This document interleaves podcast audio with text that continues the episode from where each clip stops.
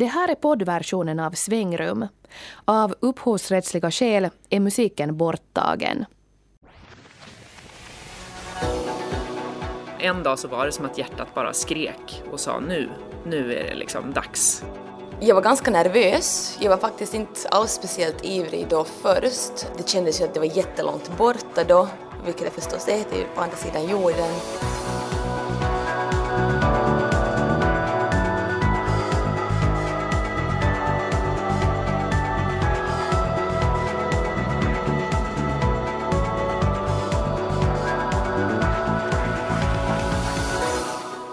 Ibland måste man avstå från en sak för att få någonting annat istället. Men vilka uppoffringar får man göra när man bryter upp och till vilket pris? Vad är det som gör att en människa vågar stänga dörren till det gamla och hoppa ut till det okända? Det här kommer vi att diskutera i dagens svängrum som alltså handlar om uppbrott tillsammans med Linda Grönqvist och Kira Schröder. Moralväktaren ingår också i dagens sändning och idag möter vi författaren Sanna Tahvanainen som bland annat funderar på det här med att ljuga. Jag är själv dålig på att ljuga. Man hör på mig, man ser på mig när jag ljuger. Så jag, jag är faktiskt liksom riktigt, riktigt usel på att ljuga. Men eh, jag försöker ibland ljuga för att dels skydda mig själv och skydda andra. Så det händer nog alltså. Jag har nog faktiskt ljugit. Och mer om Sannas lögner och tips på hur man blir bättre på att ljuga alltså senare i sändningen. Men nu ska det alltså handla om uppbrott. Vi kommer att träffa tre olika människor som på olika sätt har brutit upp från någon eller något i sitt liv. Och vi ska börja med att höra den svenska journalisten och författaren Maria Sveland som är en av initiativtagarna till en antologi där tio svenska kvinnor skriver om sina skilsmässor. Jag är ju faktiskt inte lycklig. Liksom. En dag så var det som att hjärtat bara skrek och sa nu, nu är det liksom dags här. Att verkligen göra, göra allvar av det här som du har tänkt på så länge. Så här berättar författaren och journalisten Maria Sveland om stunden när hon slutgiltigt insåg att hon ville skilja sig från mannen hon hade varit gift med i nästan 14 år. Att skilja sig är nog för många ett av de största uppbrotten man kan göra i livet. Och för Maria Sveland var det ingen kort eller enkel process att bestämma sig. Det hade funnits någonting som skavde och inte kändes helt rätt i förhållandet redan länge. Men beslutet att skilja sig måste mogna i flera år innan uppbrottet kom. Jag tycker att det var väldigt svårt att, att veta om det jag kände verkligen var det jag kände. Mm. Alltså så här, hur ska man veta om jag bara har en dålig vecka? Jag menar, för så är det ju såklart i en lång relation att alla dagar inte är solsken utan det är klart att, att vissa dagar så är det, är det halvtråkigt och sen så blir det lite roligt igen. Och, mm. eh, och, och det där var någonting som tog väldigt, väldigt lång tid, för mig i alla fall, att verkligen komma fram till att, liksom, lyssna, att liksom, lyssna på mig själv och verkligen så här, nej men nu är det som att det, det faktiskt är lite konstgjord andning här eh, på den här relationen. Du, mm. liksom, du är ju faktiskt inte lycklig. Liksom. En dag så var det som att hjärtat bara skrek och sa nu, nu är det liksom dags här. Att verkligen göra, göra allvar av det här som du har tänkt på så länge. Mm. Så det var, kan du säga en viss dag, kan du säga vad det var som fick dig att just då inse att nu, nu måste du fatta beslut, eller nu vet du? Ja, det, var, det var faktiskt en, en helg när vi skulle ha en barnfri helg. Eh, som då skulle vara, det var ju det man alltid drömde om, det var alltid det som var liksom, man längtade efter att få egen tid. Och man, jag tänkte nog ofta mycket så här att om vi bara fick lite mer egen tid med varann, för det är ju väldigt tufft med småbarnsåren, det är det ju för alla. Eh, så tänkte jag så här, men om vi bara får lite mer tid med varandra så, så kommer det bli bra. Eh, och då var det en helg eh, när, vi, när vi skulle ha en sån här barnfri spa-weekend och så hade vi lämnat barnen hos eh, mina föräldrar och sen så satte vi oss mitt emot varandra på en restaurang. Och så bara kände jag, då var det som att det bara blev så himla tydligt att jag vill inte sitta här med dig. Det finns tusen andra människor jag faktiskt hellre vill sitta här med än, än dig. Liksom. Det var, plötsligt var det som att det spelar ingen roll hur många barnfria eh, restaurangbesök och helger vi får. Det är faktiskt, det är över. Eh, så det var faktiskt ganska odramatiskt så tillvida. Sen är det såklart ingen, ingenting enkelt med allting som, som kommer ur när man ska liksom flytta och allt praktiskt och uppdelning och så. Men, ehm, men som sagt, då var det ju någonting och det kom inte direkt som en överraskning för min dåvarande man heller eftersom att vi hade hållit på, vi hade gått i familjeterapi i massa olika omgångar och, och provat liksom och pratat om det och liksom eh, processat det också delvis mm. ihop. Det var alltså Maria Sveland som tog det slutgiltiga initiativet till sin skilsmässa. Och enligt henne är det faktiskt ofta just kvinnor som fattar beslut om att bryta upp från relationer. Det är också kvinnor som beskriver att de mår bättre efter en mm. skilsmässa. Eh, de, de, erfarenheter jag har och när man pratar med såna familjeterapeuter och, och sådana som har forskat i det här så beskriver de just att processen när man tar det här stora beslutet är ofta, kan se väldigt lång ut. Eh, eh, för mig var det ungefär så här att jag, jag, var, jag var väldigt lycklig med min dåvarande man i sju år och sen tog det nästan lika lång tid att sakta ta sig ur relationen. Mm. alltså det, det här är ju verkligen någonting man processar fram och tillbaka och man gör allt som, som eh, man har fått lära sig att man ska göra. Man kanske går i familjeterapi, man hittar på, liksom, man vänder ut och in på sig själv för att prova allt. Vi flyttar, om vi flyttar till en större lägenhet eller om vi skaffar ett till barn eller om vi skaffar en hund eller vi köper en ny sommarstuga eller vad det nu är. Människor, man håller på och trixar och grejar. Eh, in, i det, in i det längsta. Ibland tycker jag nästan lite för länge. Det här som man hör ibland att vi skiljer oss för lättvindigt, det tycker jag inte stämmer. Snarare kanske att vi gifter oss och kastar oss in i relationer lite för lättvindigt. Eh, och jag tycker att vi, det skulle, jag tror att vi alla skulle faktiskt må bättre av om vi kunde avdramatisera den här utgången ur en relation. Maria Sveland har själv som författare dragit en lans för att avdramatisera de negativa sidorna med skilsmässor. Tillsammans med vännen och kollegan Katarina Wenstam gav hon i höstas ut antologin Happy Happy, en bok om skilsmässa där de och åtta andra kända svenska kvinnor delar med sig av sina skilsmässoerfarenheter. Gemensamt för skribenterna är att de ser uppbrottet ur äktenskapet som en positiv och berikande process.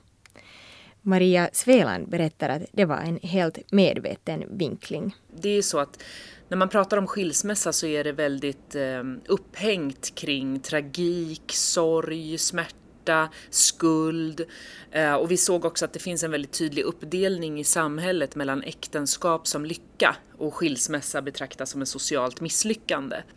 Eh, och det är ändå 2011, vi har kommit väldigt långt på många sätt i Sverige och ändå så är det så att det här, den här gamla seglivade ehm, bilden av skilsmässa som det här svarta, jättefruktansvärda eh, liksom nästan ibland framställs som, som slutet på livet, att, att det ändå hänger kvar när vi vet att, att faktiskt alla undersökningar visar att just kvinnor eh, beskriver faktiskt att de mår bättre när de skiljer sig. Eh, för män ser det ju inte ut så. Det finns några sociologiska undersökningar som visar att män som är gifta mår mycket bättre än ogifta män. För kvinnor är det tvärtom. Ogifta kvinnor mår mycket psykiskt bättre än, än eh, gifta kvinnor. Så det verkar vara Eh, så att äktenskapet gynnar män och missgynnar kvinnor. Det nya som vi tar upp i vår bok är just att beskriva den glädje och den styrka som också kan leva och samexistera med smärtan och sorgen. För självklart är det så att en skilsmässa är ett stort beslut som förändrar ditt liv. Det är ingenting du bara gör i en handvändning eh, utan ofta är det någonting man kanske har gått och processat och tänkt på väldigt länge och sådär. Men bredvid smärtan och sorgen och skulden så finns också den här glädjen och styrkan och friheten och stoltheten som kan komma ur när man vågar vara sann mot sitt hjärta trots att det strider mot omgivningens förväntningar. Att göra något som strider mot omgivningens förväntningar är precis vad Erland Josefssons rollkaraktär Johan gör i den här scenen ur Ingmar Bergmans berömda tv-serie Scener ur ett äktenskap, där rollfiguren Johan meddelar att han tänker resa ifrån sin fru till sin älskarinna. Det enda som intresserar mig är att ta steget ut ur det här. Vet du vad jag är mest trött på av allt? Ja, det är det här jävla tjatet om vad vi ska göra, om vad vi måste göra, om vilka hänsyn vi måste ta. Vad din mamma tycker, vad barnen anser. om vi väl lämpligen ska anordna den middagen och om vi inte i alla fall borde bjuda min pappa. Att vi ska resa till Falkenberg, att vi ska resa till Åre, att vi ska resa till Sankt Moritz. Att vi ska fira jul, påsk, pingst, namnsdagar, högtidsdagar, födelsedagar och hela förbannade helvetet! Idag, nästan 40 år senare, har Sveland och vänstern fått utstå mycket kritik för sin bok. Och Maria Sveland tror att mottagandet faktiskt hade kunnat vara ett helt annat på Ingmar Bergmans 70-tal. Ehm, jag tycker att delar av kritiken ehm, har varit eh, väldigt intressant just utifrån att den säger någonting om vårt politiska klimat och, och att vi lever i en extremt familjekonservativ tid några av bokens författare, Gudrun Schyman och Maria Pia Boetius, som beskriver sina skilsmässor på 70-talet, sa just det apropå eh, den debatt som har varit kring den här boken, att hade den här boken kommit på 70-talet hade det aldrig blivit en sån här debatt. Liksom, för att det var ett helt annat sorts decennium. Det, samhällsklimatet var ett helt annat. Idag ser vi att vi återigen eh, har en väldigt familjekonservativ tid och då, eh, förutom att den här boken såklart eh, trampar på, på, kan, kan liksom trampa på smärtpunkter hos människor eftersom att det kanske är många som har obearbetade jobbiga erfarenheter av skilsmässa. Eh, det fattar man ju. Så det, det är liksom ett ämne som kommer väldigt nära människor och du kommer in liksom, så att det berör upp mycket känslor såklart. Det liksom, blir väldigt personligt. Men eh, till exempel det här med skulden mot barnen som en del kritiker har anklagat oss för att vi är egoistiska, att vi inte har tänkt på barnen, vilket jag inte tycker stämmer. För läser man boken så ser man att skulden mot barnen finns verkligen skildrat och beskrivet i den här boken. Men det har varit många som har sagt det och tycker att det här är en egoistisk handling. Det tycker jag också är intressant och eh, eh lite sorgligt därför att det, det säger hur, hur himla långt vi har kvar. Alltså, eh, hur, hur reaktionärt skulle jag faktiskt vilja kalla det för. Eh, det, det är. Men om vi flyttar oss från det politiska till det privata håller Maria Sveland med om att det faktum att barn ofta är inblandade i en skilsmässa gör beslutet om att bryta upp betydligt svårare. Absolut. Det är liksom den första, det ser man, det går som en röd tråd genom alla texterna. Eh, att det är liksom nästan den första tanken som slår en när man börjar tänka att man kanske vill separera. Så är det ju så här, oj oj oj, för att det vet man ju eh, att det här är ett beslut som i sådana fall får stora konsekvenser för dina närmsta, det vill säga barnen och den du lever med. Eh, samtidigt så är det ju inget liksom, alternativ att hålla ihop en olycklig relation för barnens skull. Det tror inte jag är bra för barnen. Och det är inte bra för dig eller din partner. Ehm, det finns väldigt mycket undersökningar som är gjorda just på, på hur barn till skilda föräldrar mår. Däremot finns det ju väldigt lite undersökningar som undersöker hur barn som lever med föräldrar som är olyckliga tillsammans, hur det är att växa upp i en sån familj och vad det kan få för psykiska konsekvenser. Uh, och jag tror att, att växa upp med en mamma och pappa som aldrig tar på varann eller som är tjuriga mot varann eller där det är liksom tyst vid middagsbordet. Det tror jag kan uh, ge ganska, uh, det tror jag kan vara ganska tufft för mm. barnen. men visst, barn gör det såklart mycket. Hade man inte haft barnen så då handlar det bara om två vuxna människor.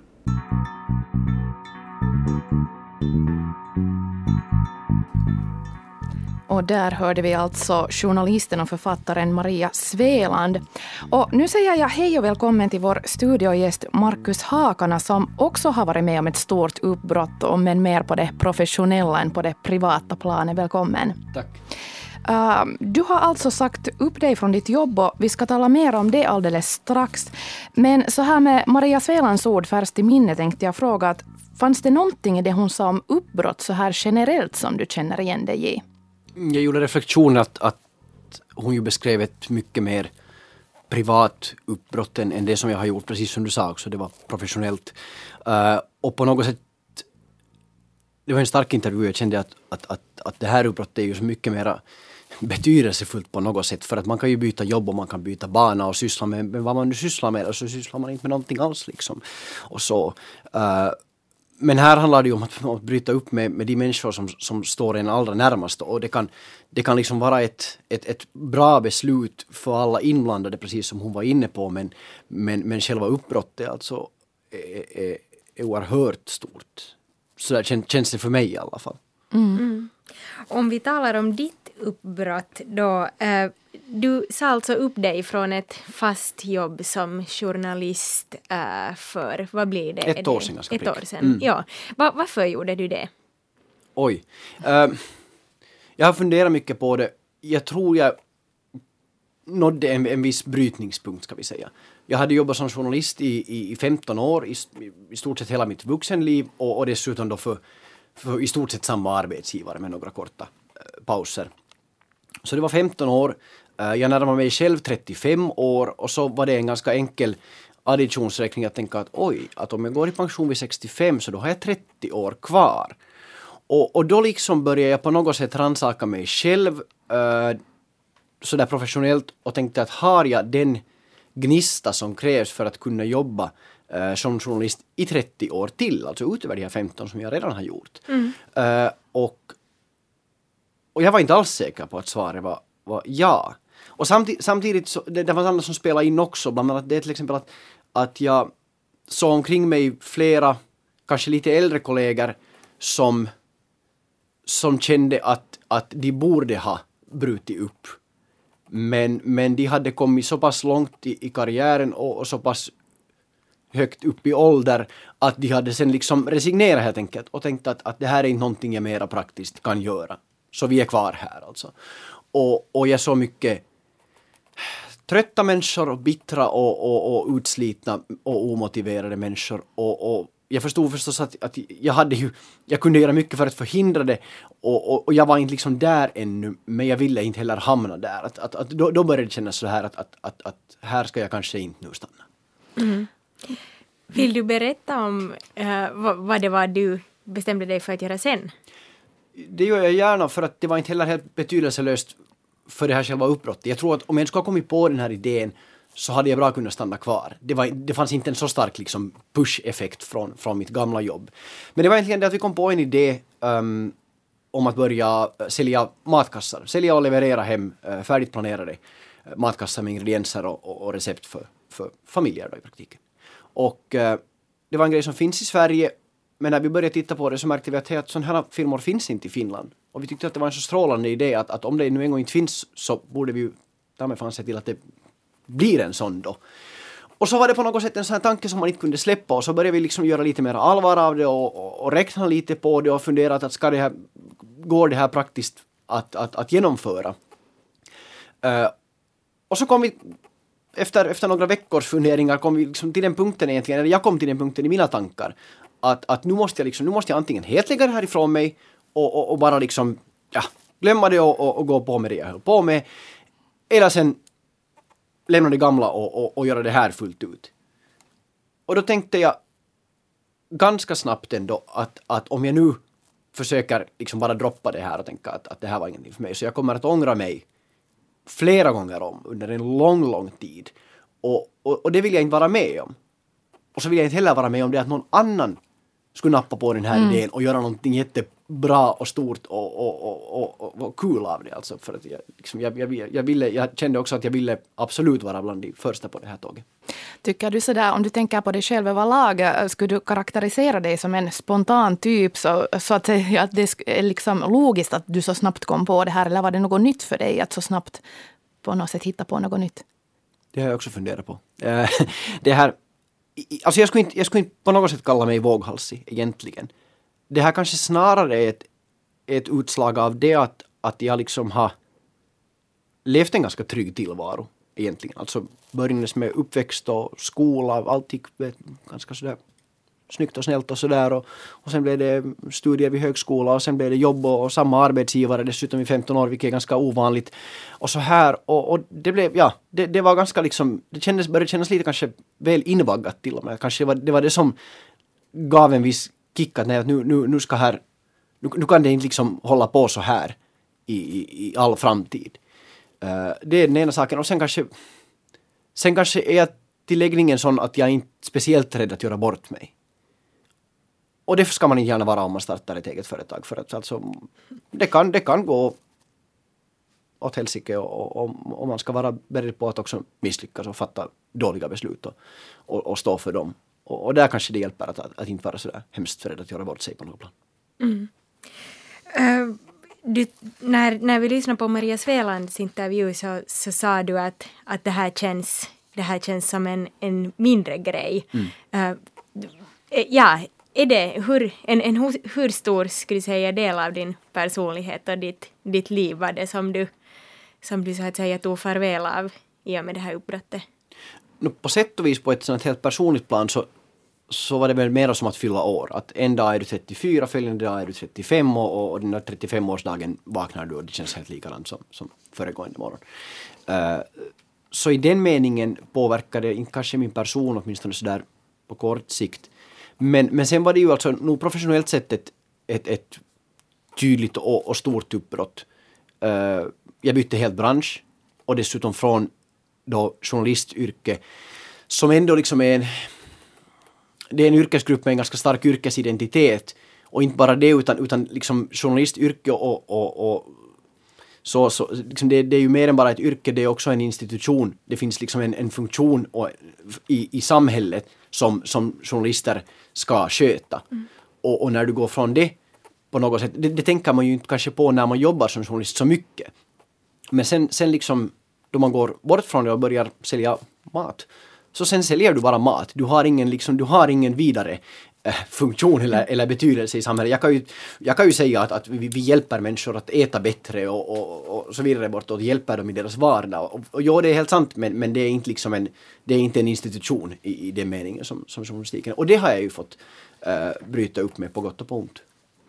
No, hur tror du då det här, nu när du vågar göra det här beslutet och, och så att säga bytte bransch, så, uh, hur tror du att det här har påverkat ditt eh, sätt att se på livet också i andra frågor? Tror du att det på något sätt eh, ja, har påverkat dig där? Nu kan det hända. Det finns ju en tydligare koppling mellan, mellan min insats och belöningen eh, för den insatsen, alltså än, än, vad det, än vad det finns när man, när man jobbar med, med en fast månadslön. Så där krasst sagt, jag har mera börjat kanske räkna pengar och, och, och liksom tänka på hur uh, produktivt eller, eller lukrativt ett, ett beslut uh, kan vara.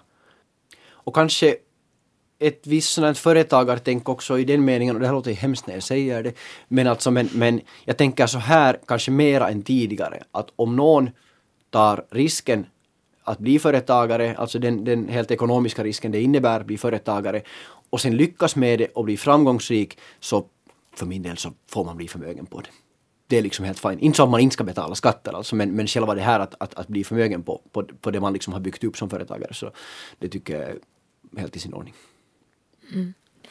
Um, helt här till slut, vad skulle du ge för tips på folk, åt folk som, som funderar på att, på att göra ett liknande uppbrott eller, eller kanske något helt annat, bryta upp från någonting annat?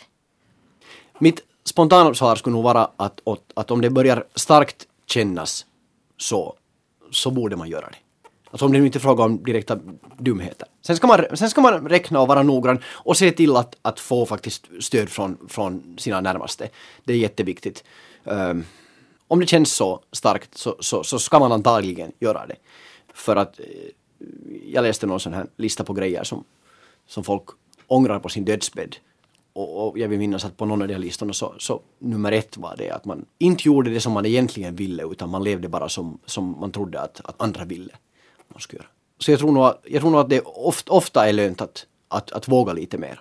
Mm. Och i Finland i synnerhet, vi hamnar inte så lätt på, på alldeles barbacke i det här landet i alla fall. Och det, skulle, det, borde, det borde egentligen sporra oss till, till liksom lite större risktagning men, men det har dessvärre kanske lite motsatt effekt också.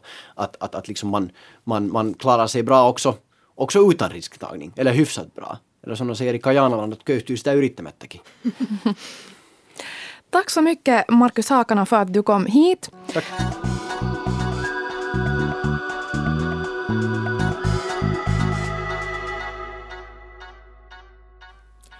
Du lyssnar på livsåskådningsprogrammet Svängrum där vi idag har talat om uppbrott. Och om du blev nyfiken på vad mannen som hade brutit upp från sitt fasta jobb, om du blev nyfiken på vad han gör nu för tiden så kan du gå in på vår blogg på svenska.yle.fi svangrum och läsa mer om det där. Tidigare idag har vi alltså hört både om hur det är att skilja sig och om hur det är att säga upp sig från jobbet. Men nu ska vi höra om en person som har gjort ett mer fysiskt uppbrott. Det vill säga som har flyttat långt bort från familj och vänner till andra sidan av jorden. Det är morgon och Sanna Henriksson håller precis på att diska undan efter morgonmålet i sitt hem uppe på en kulle i huvudstaden Wellington i Nya Zeeland.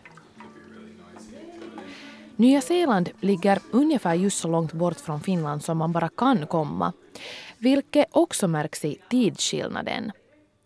När klockan är elva på morgonen i Nya Zeeland är det ännu midnatt här hemma i Finland. Här i Nya Zeeland har Sanna bott redan i drygt två år. Och den klassiska förklaringen lyder att hon flyttade efter kärleken. Jag flyttade till Nya Zeeland för att, för att min sambo Matt är härifrån, han är från Wellington. Och um, han hade bott i Finland i ett år då före vi flyttade och det gick alldeles okej okay, men, um, men han hade tidigare också bott utomlands i London i sex år och han, han hade hemlängtan så han ville flytta hem i alla fall för en tid och, och jag, jag bestämde mig då för att flytta med honom och, och pröva på det. Kommer du ihåg nu vilka liksom, uh, hur du kände inför flytten? Jag var, jag var ganska nervös. Jag var faktiskt inte alls speciellt ivrig då först. Um, jag visste ingenting om Nya Zeeland, eller jag visste i alla fall väldigt lite om Nya Zeeland och um, det kändes ju att det var jättelångt borta då, vilket det förstås är, det är på andra sidan jorden. Och så, um, så visste jag liksom inte riktigt eh, hur det skulle gå med jobb och så. Um, jag hade just blivit färdig från universitetet och, och så här um, hade inte speciellt mycket arbetserfarenhet så det var jag ganska nervös över också. Fanns det några andra sådana här större rädslor eller förväntningar som du minns att du hade då? Alltså, så jag var nog jätterädd över, att, över det här med hemlängtan. Alltså jag, jag visste mm. nog att det, skulle, att det skulle vara svårt att vara så långt borta från familj och vänner. Men, um, men sen så hade jag ju nog hört mycket, jättemycket gott om Nya Zeeland också och, och så var ganska, tyckte att det var ganska spännande att pröva på någonting så nytt och, och dessutom något som, som var så annorlunda och så långt borta än något som jag tidigare um, prövat på. Så det, det var nog jättespännande också samtidigt. I början var Sanna alltså skeptisk till hur livet skulle bli så långt hemifrån. Men nu, dryga två år senare, är hon ändå mer än nöjd. Jag skulle säga att det blev bättre. Ja, eh, då, när vi, då när vi först flyttade så hade vi tänkt oss att vi bara skulle stanna i, i ett och ett halvt år ungefär och komma tillbaka då till um, den finska sommaren ett och ett halvt år senare. Men sen, um, sen så trivdes jag verkligen jättebra, mycket bättre än jag hade förväntat mig och då, då bestämde vi oss för att stanna lite längre. Jag, hade, jag fick ett, ett ganska bra jobb och, och fick en massa kompisar och så här och, så det, det blev faktiskt jättebra. Um, jag sa, som jag sa så visste jag inte så mycket om Nya Zeeland men, um, men jag var jättepositivt överraskad över hur, över hur det är ett jättevackert land och människorna är jätteöppna och trevliga och genuina och, och roliga så jag, jag har verkligen känt mig hemma här. Det känns, jag, jag liksom tycker att kulturen passar och mentaliteten passar bra ihop med den finländska mentaliteten. Mm. Så det, ja, det, det, har verkligen gått, gått bra. Nå, vad, vad, har det, vad har varit det svåraste med tanke på att vara så långt hemifrån? Um, nu jag känner verkligen att jag är långt borta. Det, det känns liksom avlägset och så. Det är ju en ö mitt, eller två öar liksom mitt i, mitt i Stilla havet då. Um, och sen, och, och då, jag, jag, jag har nog haft jättestor hem, stark hemlängtan hela tiden. Um, jag skypar mycket med, med kompisar och familj och så, men, men det är ju inte samma sak. Um, hur tampas du med, vad gör du om du får hemlängtan? Um, Facebook är jättebra, Skype är jättebra, jag håller kontakt nog flitigt med, med människor hemma och, och så här kollar på foton hemifrån fast ibland så gör det ju att man bara får mer hemlängtan också. Men, um, men så talar jag mycket och så ja, försöker hålla kontakten i alla fall, det, det är viktigt. Har den här hemlängtan eller på något sätt äh, känslan inför de där hemma, har den förändrats med tiden medan du har varit här? Då, då när vi hade varit här i nästan två år och, det var, och jag, inte hade, jag inte hade sett nästan någon, då det hade varit en kompis som kom och hälsade på mig under de, de två åren, så då kändes det nästan så här att, um, att det blev enklare, vilket var konstigt. Um, men så åkte jag hem då för förra sommaren för en månad och då var det verkligen svårt att komma tillbaka till Nya Zeeland efteråt. Så då tog det ett par månader för jag lyckades komma tillbaka, så här, vänja mig igen vid, vid livet här. Mm. Och nu går det bra igen och, och men jo, det går verkligen i vågor. Mm. Och det är nog svårt, e- efter att man har träffat um, familj, och, familj och kompisar hemifrån så känns det alltid lite svårare igen. Via Skype och Facebook håller Sanna Henriksson alltså kontakt med vänner och familj hemma i Finland. Men snart är den tiden förbi. Om ett par månader planerar Sanna och sambon Matt nämligen att flytta tillbaka till Finland igen. Någonting som Sanna ser fram emot. Men samtidigt betyder det att det igen blir dags för ett nytt uppbrott. Och det känns förstås igen jättesvårt för nu, nu, um, nu så mår jag jättebra här och jag har många kompisar och, och det är liksom som ett andra hem. Uh, så jag, jag, är lite nervös men samtidigt förstås då jätteglad över att, över att få komma till Finland igen.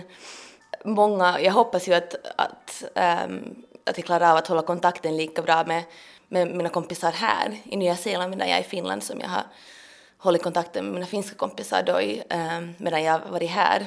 Tror du det här med att göra uppbrott från sitt liv och flytta någon annanstans och så här, tror du att det är någonting man blir bättre på ju oftare man gör det? Att man på något sätt vänjer sig vid tanken och på något sätt kan, jag vet inte, handskas med situationen bättre? Kanske, jag hoppas ju det. Men, um, men jag vet inte. Det, alltså jag tror att det är viktigt att det är viktigt att man trivs var man är. Och, och jag menar, jag skulle ju aldrig ha stannat här så länge om det inte var för, att, för det att jag, att jag verkligen tyckte jättemycket om mitt liv här och, och kände mig trygg här. Men um, jag, jag, tror att det, blir, att det blir enklare. Men aldrig blir det, jag tror inte att det någonsin känns normalt heller att, att, um, att ta farväl av människor som är, som är nära en. No, än så länge så, så lever ni ju så att ni bor i Nya Zeeland en tid och sen i Finland en tid, tror du att du någonsin skulle kunna ta ett beslut att så, så att säga för evigt välja och göra ett sånt här större då uppbrott med ditt liv på ena sidan världen? Jag skulle aldrig kunna ta farväl från Finland för evigt, nej, det kan jag inte göra. Det, det vet jag nog att jag aldrig kommer att göra. Så, um, så den vägen kommer det nog inte att gå. Där hörde vi alltså Sanna Henriksson och med det avslutar vi dagens tema i svängrum som alltså har handlat om uppbrott. Och så går vi istället vidare till det här momentet.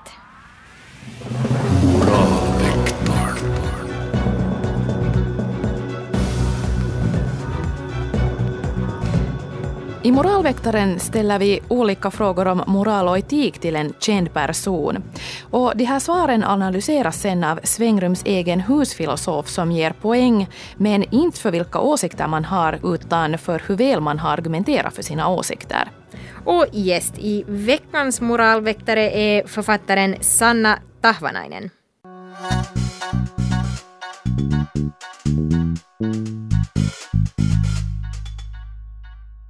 Sanna Tahvanainen, du ska vara med i Moralväktaren och ska få snart svara på etiska och moraliska spörsmål. Hur känns det här? Jättenervöst.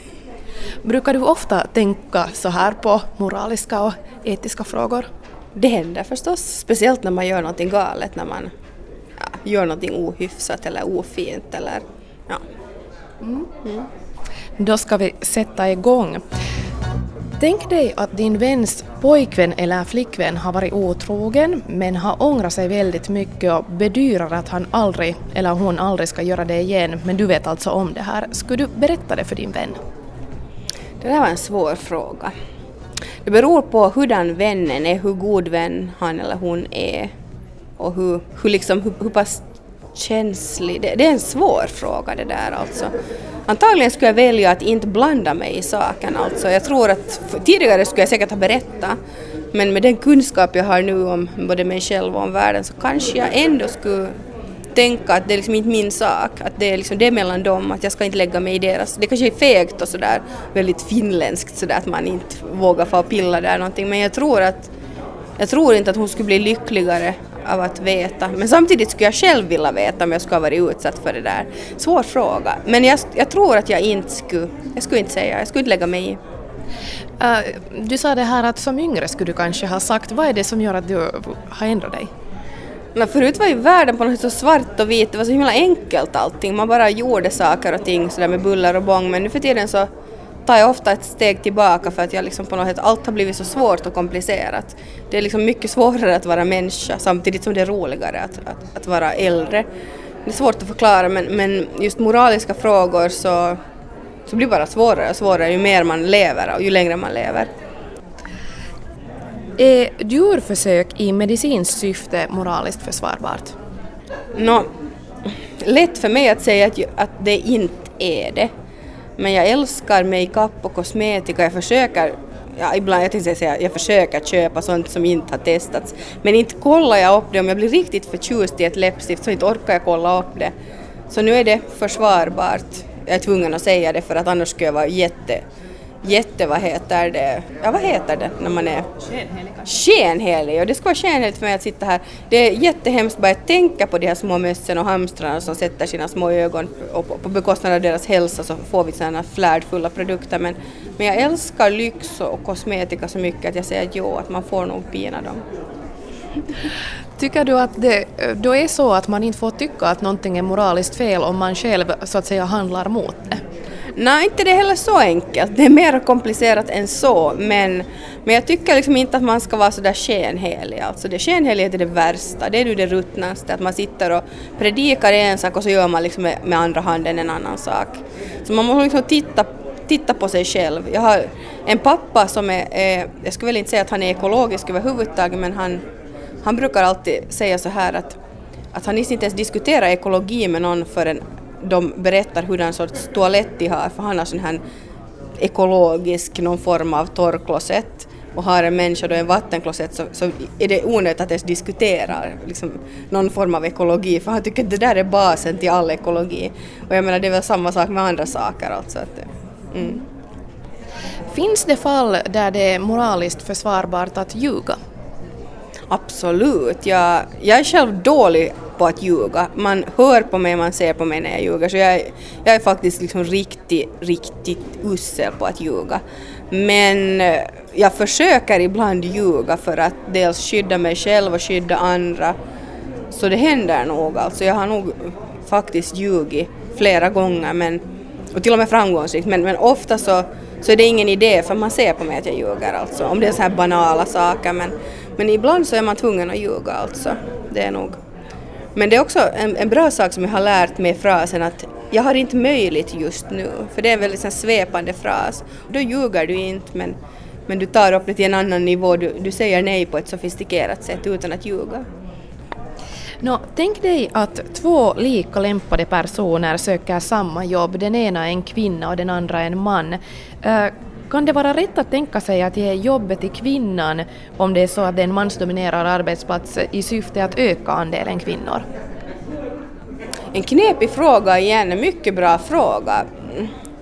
Visst, jag kan tänka mig det, men samtidigt skulle inte jag vilja vara den kvinnan som får det här kvoterade jobbet. Alltså. Då skulle jag känna mig det skulle inte kännas helt okej okay, faktiskt. Så jag är jätteglad att jag är författare, det är inte en mansdominerad bransch.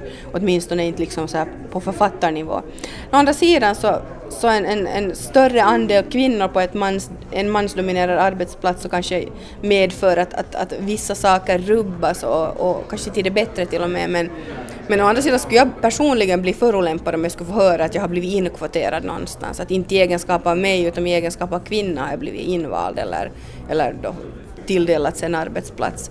Så jag är nog ganska kritisk till det här med kvoteringar. Jag, det är nog, så jag lutar nog mot nej, alltså att, att det Nej, kvoteringar känns nog... Det känns lite som korsett och krinolin och allt det här, alltså att, att sättas, snöras in någonstans. Jag tappar lite andan när jag hör om kvoteringar. Kan tortyr någonsin vara moraliskt försvarbart? Svar nej. För mig så är det helt... Det är aldrig moraliskt försvarbart att tortera människor. Det är, man bara gör inte så, det är ociviliserat på alla sätt. Det är någonting som man som människa inte ska sänka sig. Man ska inte sänka sig på en sån nivå att tortyr på något sätt skulle vara lösningen. Det går alltid att diskutera och går det inte att diskutera så kan man faktiskt gå åt olika håll.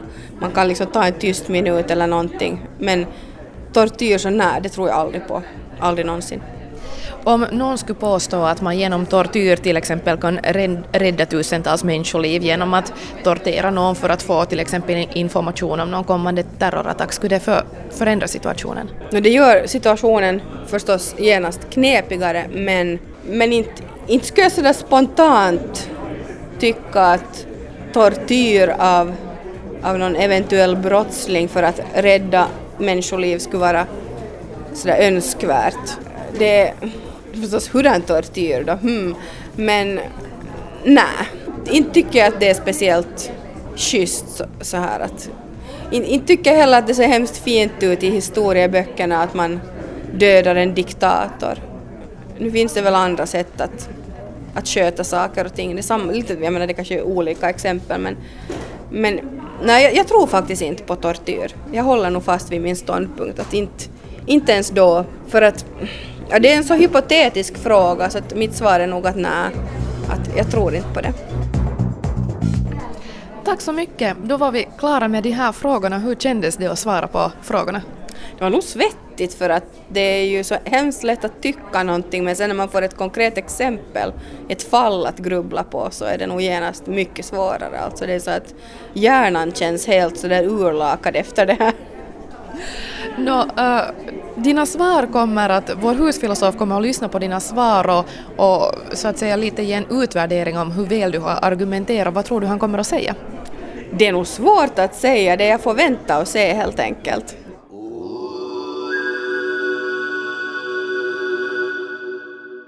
Och då vänder jag mig till vår husfilosof Dan Lolax. Vi hörde precis Sanna Tahvanainen svara på frågor om etik och moral. Och ofta hörde man henne säga, reagera så att hon tyckte att frågorna var svåra. Men hur tycker du att hon klarar sig? Jag tyckte att Sanna klarar sig riktigt bra faktiskt. Jag tycker att de här eh, svaren som hon ger så genomsyras eh, genom hela intervjun av en ärlighet som, som också verkar genuin vill jag påstå. Och, och svaren är också ganska mycket rotade i en sån mänsklig vardag som vi alla kan identifiera oss med. Uh, ifall vi börjar direkt så kan man ju konstatera att det här märks speciellt kanske i de två första svaren till exempel när det har att göra med en eh, situation var eh, man känner till ett fall av otrohet och ska man då så att säga skvallra eller berätta åt den som är ena parten i den här situationen. Helst skulle Sanna inte blanda sig i den här situationen överhuvudtaget. Och jag menar det kan man väl förstå, det är väl en naturlig reaktion och hon säger också så att, eh, att tidigare när hon var yngre i det här fallet då så, så var världen svartvit på ett annat sätt, kanske mindre komplicerad. Men nu är den eh, betydligt mer mångfacetterad och just sådana här moraliska frågor är av, de, eh, av den svårare arten. Så att eh, att här är helt enkelt hennes svar är grundad väldigt mycket i henne själv och i en sån här eh, vardaglig vardagligt förnuft, om vi kallar det så, som jag tror att många av oss känner igen oss i. Detsamma gäller den följande frågan som har att göra med eh, eh djurförsök, vilket leder också in Sanna på ett sånt här eh, spår som hon återkommer till att hon vill inte vara skenhelig och säga att eh, djurförsök inte är försvarbart.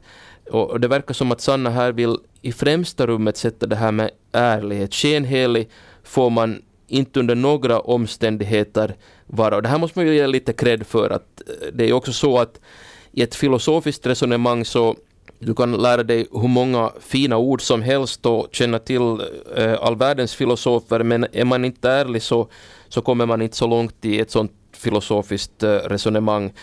Eh, åtminstone så tycker jag inte själv att, att det är någon bra grund att stå på. Mm. Eh, sen kan man väl konstatera att argumenten eh, i den mån som Sanna ger dem kommer fram antar jag i hennes agerande. Eh, och, och, man kan ju säga så att argumenten grundar sig väldigt mycket på ska vi säga, de mänskliga drag, brister kanske någon skulle vilja kalla dem, det vill säga oviljan att lägga sig i andras affärer, eh, att, i en sån här vetskap om att världen är grymt komplicerad, att saker och ting inte är svartvita och så vidare. Och det här är ju kanske så att säga ganska vardaglig moralfilosofi med allt vad den innebär av styrkor och eh, svagheter. Svagheter kanske är det att eh, resonemangen eh, är kanske inte så utförliga men styrkan kanske finns i den att det finns en ärlighet, en, en hög nivå av, eller ska vi säga en stor identifikationsfaktor när man diskuterar med andra människor, när man med, använder sig av sådana här eh, svar. Men um, jag kommer att tänka på det här, du pratar mycket om att hon är väldigt ärlig. Sen mm. samtidigt så säger hon ju att hon försöker bli bättre på att ljuga. Och hon tar Sant. också det här exemplet på hur man så att säga kan säga så här att, uh, hur var det nu hon uttryckte sig, att jag har inte möjlighet att göra någonting just, just nu. Men hur hänger det här då ihop? No, det, det är ju, ska vi säga som så här då, att, att hon är ju förstås ärlig när hon för oss och alla avslöjar det här att, uh, att uh, hon är oärlig ibland. Och det är också att hon, hon faktiskt då försöker renodla någon form av taktik här för att inte komma i en situation var hon måste ljuga så här helt öppet, också för att hon är ganska dålig på att ljuga, säger hon. Ja, vad ska man säga, alltså, eh, det är ju förstås så att att det är ju inte moraliskt försvarbar, för, försvarbart att, att ljuga, skulle de flesta säga. Samtidigt som vi märker att ofta i de här resonemangen så finns det en, en liten glidning här, att vi går från det svartvita till det gråa och inser ganska snabbt att uh, här finns uh, mängder av scenarion, mängder av situationer var vi själva också kommer på oss att uh, vi kanske inte har ljugit helt rent ut, eh, men vi har försatt oss i en sån situation, eller sett till att vi är i en sån situation att vi inte måste komma med lögner. Och det där, här i diskussionen eh, med dig så är förstås då Sanna väldigt ärlig i att hon säger att eh, jag som alla andra försöker sträva till att göra det så lätt för mig själv, då ibland genom att ljuga. Sen är det ju klart det att ärligheten kommer säkert upp i den reella situationen där hon då diskuterar med andra människor och till exempel då kommer med en vit lögn eller till och med en riktigt stor lögn. Eh, det får väl Sanna stå för själv då, eh, men åtminstone så är hon ärlig i, i den fråga som eh, du ställde henne. Precis. Nå, om vi går vidare och ser på de övriga frågorna. Här fanns en fråga om könskvotering. Vad tycker du om hennes svar där? Ja, här tycker jag också att, att hon svarar på ett sätt som visar att, att hon förankrade väldigt mycket i hur, hur vi människor agerar kanske i vardagliga situationer. Sannas svar är ju egentligen det här att på frågan att är det okej okay med, med könskvotering så säger hon nej. Och hon vrider och vänder på det här på ett ganska bra sätt tycker jag att eh, i och för sig kvinnor på en mansdominerad arbetsplats kan föra något gott med sig. Men å andra sidan skulle Sanna inte själv vilja vara den kvinnan som fått ett eh, jobb framför en man då till exempel, enbart för att hon är kvinna. Eh, och det här känns ju enligt Sanna som eh, nästan alltför styrt, lite gammalmodigt på ett sätt. Det här får man att tänka på att, att hon kanske här står för en syn som koncentrerar sig mera på individen, det vill säga att könstillhörigheten ska inte vara avgörande utan istället eh, ska man kunna anta att, att det är de personliga kvaliteterna som avgör. Eh, och skulle man dra det här resonemanget till, ett, till en spets så, så kanske det här handlar i slutändan om en misstro mot eh, eh ska vi säga, samhällsstrukturer som genom en aktiv lagstiftning försöker komma åt ojämlikhet i samhället. Eh, Sanna, jag säger inte att Sanna går in på det här, det gör hon inte, men, men jag får en, ett intryck av eh, att hon är på det sättet väldigt koncentrerad på individen och gillar inte de här stora systembyggena som då till exempel är tänkta genom sig könskvotering att på något sätt jämna ut en ojämlikhet eh, i samhället utan här förlitar hon sig väldigt mycket på att det ska vara de personliga kvaliteterna som man oberoende är man man eller kvinna har. Frågan om tortyr då? Ja, här är det ju så att hon är väldigt klar på den här punkten. Tortyr är aldrig moraliskt försvarbart. Och jag tycker att det är lite intressant här att, att hon formulerar det ungefär på det här sättet att man ska inte sänka sig till en sån nivå att man tar till tortyr. På något sätt som att hon, hon faktiskt koncentrerar sig lite på den som, som är den som kunde utföra tortyren. Alltså, det finns alltid en annan väg, man kan ta en tyst minut eller man kan vandra bort eh, från situationen. Men jag tycker att det är lite intressant att hon, hon så att säga har den infallsvinkeln, vilket får mig att tänka att, att det handlar om eh, mänsklig värdighet, inte bara förstås eh, mänsklig värdighet hos det potentiella offret, men också värdigheten hos den människa som då står i beråd att kanske utföra tortyr. Att, att utför man sådana här övergrepp så eh, sänker man sig till en nivå som ligger under den mänskliga värdigheten. Och, och, lite intressant att hon, hon liksom tar den infallsvinkeln och, och såklart är det ju så att eh, hennes eh, svar på frågan är helt kategoriskt eh, eh, nej. Sen, sen, är det klart också att hon, hon är inne på rätt spår när hon säger så här att, eh, att den här frågan är ju så att säga en av de här filosofiska frågorna där vi kan bolla med en mängd olika scenarion, situationer, hypoteser. Och det är ju en sån här klassisk eh, ska ändamålet helga medlen fråga. Det vill säga att, att vi kunde tänka oss en massa situationer där den här frågan då blir aktuell att, att till exempel ifall eh, människoliv, många människoliv kan räddas genom att vi utför den här tortyren, är det då okej? Okay? Eller är det okej okay under de här omständigheterna? Omständigheterna eller de här omständigheterna och så vidare. Och, och vi skulle kunna rada upp en mängd olika situationer här eh, och, och liksom försöka bolla med de här begreppen. Att kunde det vara okej okay här eller kunde det vara okej okay där? Och på det sättet så eh, tacklar hon det väl bra, säger att, att frågan är väldigt hypotetisk, så det gäller att, att kanske bara gå till roten av frågan. Och då är roten är väl här att är det okej okay att skada, plåga, till och med döda andra människor oberoende ändamålet och Sannas svar i det här fallet är, är nej och det kommer ganska klart och, och tydligt fram. Men om vi då går till den här mer allmänna, vad ska vi säga, bedömning låter fullt, men utvärderingen av Sannas svar och hennes poäng. Nu får du sammanfatta. Eh, hon sa själv att, att hon tyckte att det var lätt att tycka till, eh, men att hjärnan kändes ganska mosig efteråt. Eh, det är väl ett bra tecken på att man har tänkt till och inte bara tyckt till. Eh, och jag å min sida tycker att det finns, eh, som jag sa också inledningsvis, ett, ett drag av ärlighet eh, och en vardaglighet här som känns ganska stabil i grunden faktiskt. Även om de kanske riktigt långa resonemangen lyser med sin frånvaro. Så jag tänker ge Sanna en trea för insatsen. Tack så mycket husfilosof Dan Lolax. Tack för det.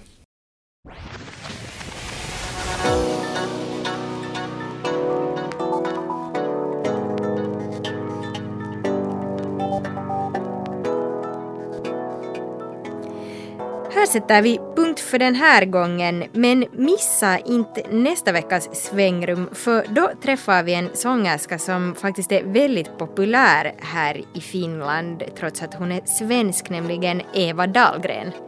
Och hon berättar om hur det gick till då hon blev ateist och hur insikten om att Gud inte finns har påverkat hennes liv. Och det känns mycket, mycket mer inspirerande att leva, tycker jag. När det inte finns någonting som är förutbestämt eller att det finns någonting som bestämmer över oss. Eller eh, att moralen kommer från Gud. Nej, moralen kommer från oss. Och vi spinner också vidare på just det här med moral nästa vecka och frågar oss om religionen har förlorat sin moraliska kraft.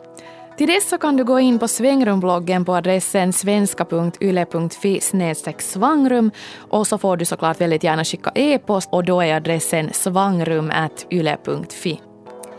Vi hörs nästa vecka. Hej då!